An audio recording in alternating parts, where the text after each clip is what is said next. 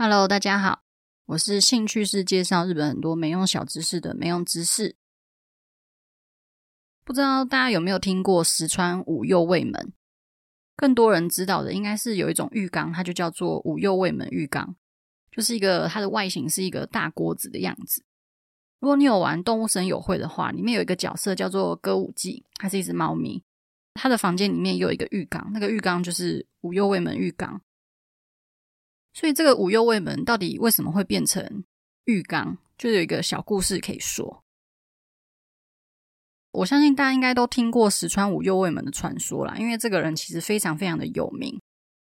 到了江户时代，有很多浮世绘啊，或者是歌舞伎啊，它都是以石川五右卫门的故事当做题材。所以石川五右卫门他就开始声名大噪。到了现代，还是有很多电影或者电视剧啊，或者是小说漫画。他都会用相关的故事，或者是以他当做基础，然后发展成新的故事。反正都常常跟这个人有关。石川五右卫门，他是一五五八年到一五九四年在安土桃山时代的一个盗贼。那他的生平有非常非常多种说法，像是出生地大概就有三到四种说法。有人说他是丹后国，也就是现代京都的北部的一座一九之城的城主的后代。那在一五八二年，丰臣秀吉他就派人暗杀石川左卫门卫秀门，也就是他的爸爸，然后就把一九之城攻陷。所以从此之后呢，石川五右卫门他就非常讨厌丰臣秀吉这个人，因为一方面就是他攻落自己的城，然后又杀了自己的父亲，这样。这只是一个传说之一啦。总之，石川五右卫门他后来呢，就组织了盗贼集团，要去反抗丰臣秀吉。然后抢夺这些有钱人的财物啊，或者是食物啊，然后再分发给穷人。加上石川五右卫门他本身会一些忍术，所以他非常非常的强。大家都说他是义贼，像是那种廖天丁一般的庶民英雄般的存在这样子。到了一五九四年，丰臣秀吉的外甥的家臣木村长鹿介，他就向石川五右卫门提出了一个要求，就是希望可以暗杀丰臣秀吉。本来石川五右卫门他就已经很讨厌丰臣秀吉了，所以他当然就非常爽快的就答应了。所以某一天晚上呢，他就偷偷的潜入丰臣秀吉的房间，就他一个不小心，居然碰到了丰臣秀吉的旁边的一个叫做千鸟香炉的东西。那这个香炉就发出了声音，然后把丰臣秀吉吵醒，然后石川五右卫门就被处刑了。那另外一个说法，其实我觉得也很不错。就是石川五右卫门，他原本是想要潜入丰臣秀吉的房间里面，本来是想要偷千鸟香炉，因为石川五右卫门他是一个忍术高超的、经验丰富的一个男人嘛，应该是不至于会不小心碰到千鸟香炉，然后发出声音，然后被敌人发现。所以有人就推测，应该是呃石川五右卫门他要把千鸟香炉搬起来，就是移动那个香炉的时候。那那个千鸟香炉，它散发的香气跟烟的方向还有浓度，就因为这样子改变，所以很敏感的丰臣秀吉他才会惊醒，然后发现了，诶，怎么会有人在我房间里？总之，他犯案的动机有好几种说法，但是结局都是被丰臣秀吉发现，然后处刑这样子。那这个死刑，他就是把石川五右卫门拿去京都的三条河原把它煎。其实到底。是把石川五右卫门拿去煎，还是拿去煮？其实一直都有很多争议。但实际上，在文献里面写那个大锅子就是大釜内装的，其实应该是满满的植物油，而不是热水。所以正确来说，石川五右卫门他其实是被煎，或者是被炸到死，而不是被热水煮死。这样。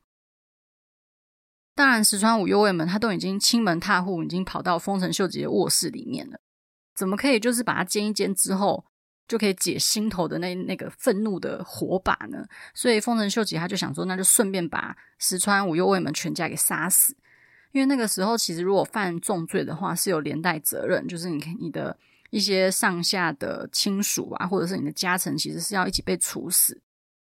所以据说石川五右卫门的妈妈就是被丢进装满热水的锅子里面一直煮，然后一边不停的痛苦尖叫，然后被煮到死掉这样。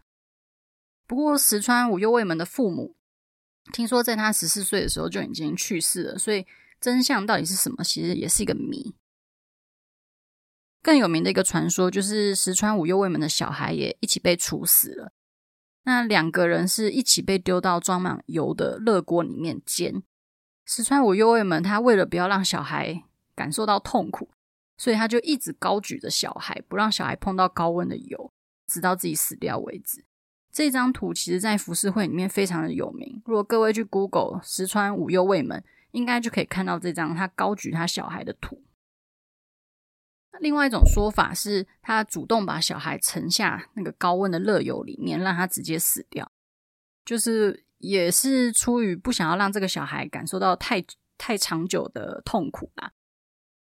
那还有另外一种听起来更恶劣的说法，但是我觉得不是非常符合四川五右卫门的人设，就是他把小孩踩在脚底，然后让自己不会直接接触到那个滚烫的锅底。这个处刑的地方就是刚刚有说到，就是京都的三条河原。现在在鸭川的七条附近有一个地方，就叫做府之渊，据说就是在这里被处刑。这个处刑有记录在耶稣会的一个传教士的笔记里面，所以石川五右卫门的真实性，就是实际上可能真的有这个人的这个可能性，其实很高。然后大家听到这边，应该就会知道为什么那个浴缸会被叫做五右卫门浴缸。就像刚刚说的，实际上这个五右卫门浴缸的外形就像一个大锅子，古时候会在下面生火，然后把水加热，人就可以在里面泡很烫很烫的热水。但是当然会控制那个火候啦，不会让人就在上面然后被煮死这样。因为石川五右卫门他就是在这样的大锅子里面被油炸到死掉，所以这个大锅子就被叫做五右卫门浴缸。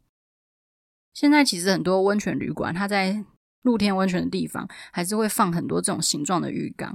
所以下次你如果有去泡温泉的话，你就可以顺便感受一下石川五右卫门当时的心情。另外，原本用来处死石川五右卫门的大锅子，据说在江户时代以前，都一直被好好的保存在法务关系局里面，后来也被移转到名古屋刑务所。结果这个。锅子呢，在第二次世界大战后就消失不见了，还蛮可惜。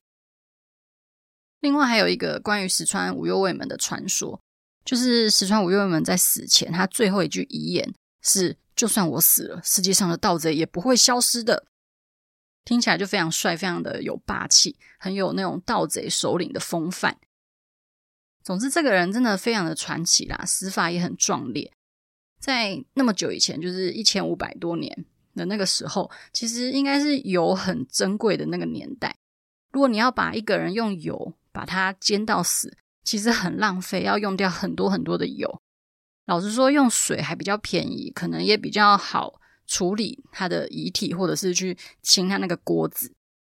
所以可以知道，丰臣秀吉当时应该是非常恨他，恨得牙牙痒，就恨不得用大手笔的一堆油，然后把石川五右卫门煎到熟。石川五右卫门他真的是很传奇，然后也非常的悲壮，所以相关的浮世绘都很精彩。如果对图片有兴趣的话，也可以参考我预计今天晚上九点会发布在粉丝专业。就算知道了也对人生没有帮助的日本小知识里面，但其实以前也都有很多义贼的传说，还有一个也很有名，它叫做鼠小生。他是一七九七年到一八三二年在江户时代很有名的盗贼。他跟石川五右卫门一样，都是专偷大名啊、武士啊的那些比较有钱的人家，然后再把钱分给贫困的人。据说是这样啦。那加上因为他的动作非常的敏捷，然后个头又很小，当时的记录是写是五尺，也就是不到一百六十公分左右，所以才被叫做鼠小生。鼠就是那个老鼠的鼠。鼠小生他的职业是制作风筝的职人，但是他二十五岁的时候有一些不好的行为，例如说赌博之类的，所以他的父亲就跟他断绝关系。那断绝关系之后，因为生活就没有钱嘛，也没有工作，就过不下去，所以他就开始偷东西来充足自己赌博的一些资金。他第一次被捕是在一八二五年。据说他在一八二三年之前，其实就已经偷了大概二十八个地方，然后总共有三十二次的偷窃行为。当时呢就被判处刺青的刑罚。这个刑罚我们之前也有介绍过，以前的刑罚叫做，就如果是刺青的话，就叫做入墨。所以苏小生那个时候就被入墨，然后流放。过了不久，他又回到了江户，然后重新住在自己的父亲家。但是为了可以赌博，他还是一直一直的偷钱。据说他第二次被逮捕之后，他其实自己坦诚，他总共偷了七十一个地方，然后共九十次的偷窃行为，然后终于在一八三二年被逮捕。所以预计他从第一次犯案到最后被逮捕的这几这大概十年之间，他总共偷了八百三十九次东西，那总金额呢，大约是三千两。三千两这样子算下来，其实我自己也吓了一跳。大概是三亿左右，以现在的币值来算的话，就是日币三亿，非常非常惊人的一个数字。而且这还只是他实际上有坦诚、有记得的罪行，如果加上他忘记的，可能又更多。但是他偷了这么多钱啊，结果被抓的时候，他身上其实毫无分文，在家里面也搜不到任何的钱啊，或者是珍贵的物品什么的都没有。所以才有人说他应该是把这些钱就是偷完之后都分给穷人，而且虽然他偷窃这么多次，其实都是偷武士的家，也从来都没有实际上伤害过人，所以就开始塑造他其实是一位义贼的形象。那他那一次被逮捕之后呢，就被判处了狱门刑。不知道大家还记不记得，我前几篇也有讲过关于江户时代的刑罚。那玉门呢，就是其中一种给庶民的刑罚，就是你处以斩首刑之后呢，那个尸体不可以被安葬，要给其他武士当做试刀的用的那种尸体。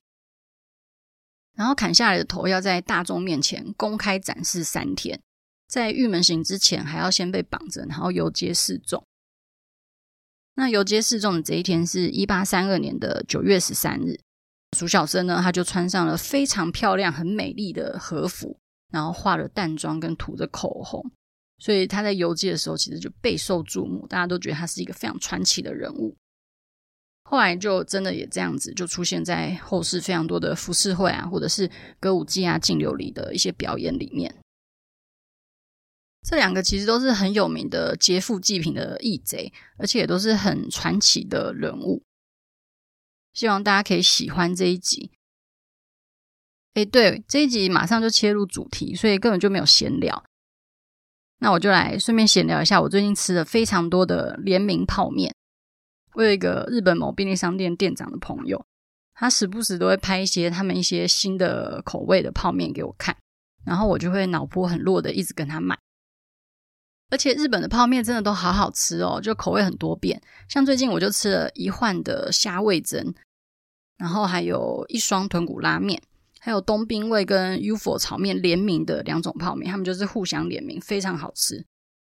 那这两个泡面，我照片好像前几天有放在那个现实动态里面。然后我真的觉得他们的炒面加的那个美乃滋真的是爆好吃的。然后我也很爱吃鸡白汤拉面，所以我也买了超级多鸡白汤的泡面，超级推。